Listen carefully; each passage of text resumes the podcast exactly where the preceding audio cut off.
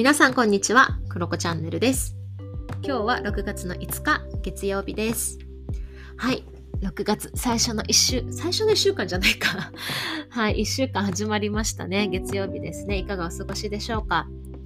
えー私の住んでいるバンクーバーは今ね、6月4日の日曜日になります。日曜日で、今ね、私たち、今収録してるのが、だいたい21時になる前ぐらいなんですけど、ちょうどね、夕日が傾いてきて、めちゃめちゃ夕日が綺麗なんですよね。今ね、それを眺めながら、えー配信をしております。はい。でね、バンクーバー、本当に今気持ちがいい季節でですね、まあちょっと、来週はちょっと気温が30度まではいかないけど、結構ね、暑くなるみたいなんですが、うん、とってもね、過ごしやすい季節だったりします。えー今日はね、私も結構お散歩に出かけたり、図書館に行ったりとかして、最近ね、結構いろいろ詰め詰めだったので、ちょっと休憩しようかなと思って、一人でね、ゆっくりしてきました。はい、そんな日曜日を過ごしました。はい。で、まあ今日もね、今日とって私はね、なやっぱりこう、こういう一人の時間があるとジャーナリングがしたいなと思ってね、いろんなことをジャーナリングしているんですけれども、まあね、そんな内政大好き、ジャーナリング大好きな私がたまにお届けしている、えジャーナリング with 黒子の会でございます。えー時々ね、あのージャーナリングだったり皆さんの内政に役立ちそうな問いとかをね、シェアできたらいいなと思ってやっています。で、今回は第6回目になります。とっても久しぶりなんですけど、第6回目です。で、今日のテーマは、誰かを思ってみるジャーナリングになります。はい。えー内政とか、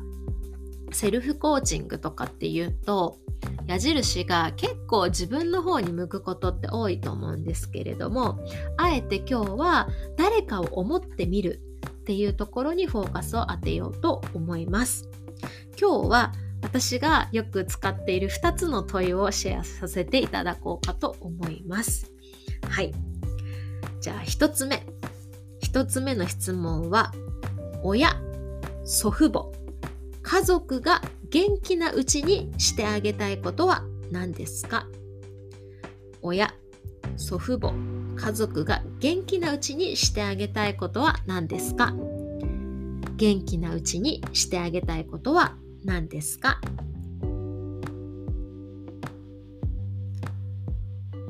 質問2つ目です。2つ目は、あなたの大切な人が大事にしている時間は何をしている時間ですか？あなたの大切な人が大事にしている時間は何をしている時間ですか？はい、この2つの質問になります。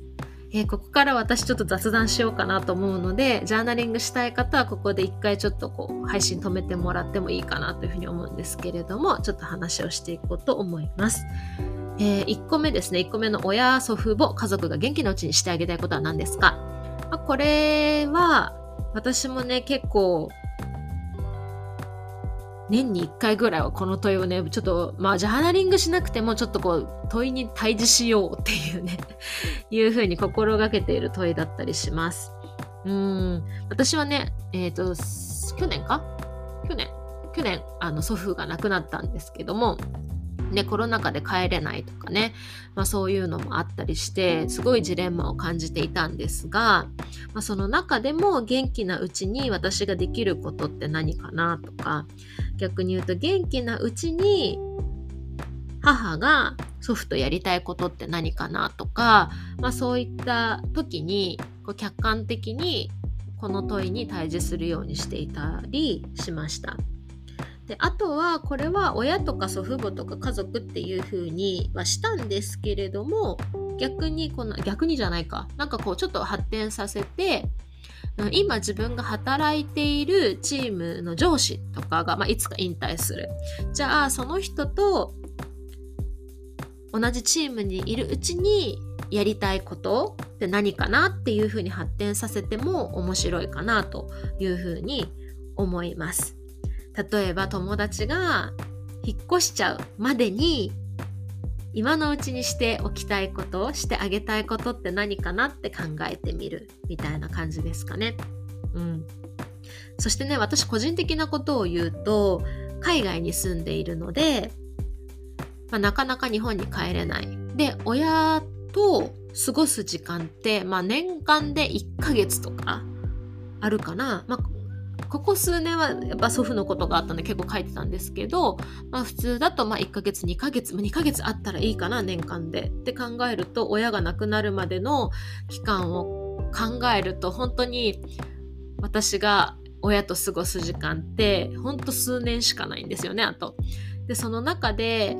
何がしたいかなっていうふうにね考えるみたいな感じで使っていたりします。うん、あの7つの習慣でも終わりを思い描くっていうのがあると思うんですけどなんか自分にとっての終わりもあるんだけど誰かと過ごす時間にもいつか終わりが来るからなんかそういうことを考えてみるっていうのはすごくいいんじゃないかなと思っていて私は結構この問いが好きで考えるようにしています。はいもちろんねあの自分のパートナーとかまだ若いけどでもうーんその彼と元気なうちにしておきたいことって何かなとか元気なうちっていろんな捉え方があると思うんですよね。体力があるうちなのかもしれないし40代のうちとか60までにとかなのかわかんないけど、まあ、そういうふうに発展させると面白いかなというふうに思います。で2つ目の問い。あなたの大切な人が大事にしている時間は何をしている時間ですか？私結構この問いも出会った時は衝撃的でした。なんかこうセルフコーチングほんとしてると冒頭でも言った通り自分が満足するとか心地いい時間の使い方って何だろうとかこうしたいああしたいみたいなことってすごくよく考えると思うんですよね皆さん。なんだけどで、まあ、もちろん相手のことを理解しようとはしているんだけど改めてこういうふうに例えばパートナーがにとって大事にしている時間って何をしている時間なのかなってすごい客観的に冷静にこの問いに向かい合うとえ何なんだろうなと思ってなんか冷静に聞かれると答えられないかもしれないって最初の時思ったのを思い出しました。うん。なんかそういう時間をやっぱり自分のやりたいこととかそういったこともリスペクトは絶対にしていくんだけど相手はどういうふうに捉えているのかなっていうのもリスペクトしていくっていうのがやっぱりその何て言うのかな。時間だけじゃないですけどね。スペースとかペースとかなんかそういうことも含めてリスペクトしていくっていうのがすごい大事だなと思っています。例えばあなたの大切な人っていろんな人がいると思うんですよね。子供とか自分の子供が大事にしている時間は一体全体などういう時間なんだろうっていうふうに思いを巡らしてみるとか自分のチームメンバーがにとって大事にしている時間っていうのは何をしている時間なのかなってなんかそのプロジェクトに対してこう一緒に働いている時間がすごく大事っていう人もいればもちろんプライベートの家族の時間っていうのがすごく大事にしているっていう人もいれば、まあ、こういった時にとかこういう瞬間にとかねそういったものになんか熱を感じているとかねなんかそういうのって人それぞれだと思うんですよね。でもちろん自分がこれセルフコーチングなのでまあこう内省するわけだけどもちろんそれが合ってるかどうかはわからないんだけどそういうふうにイメージイマジネーションね持っていくっていうのはすごい大事だしそこを意識してコミュニケーションを取るきっかけにもなったりするので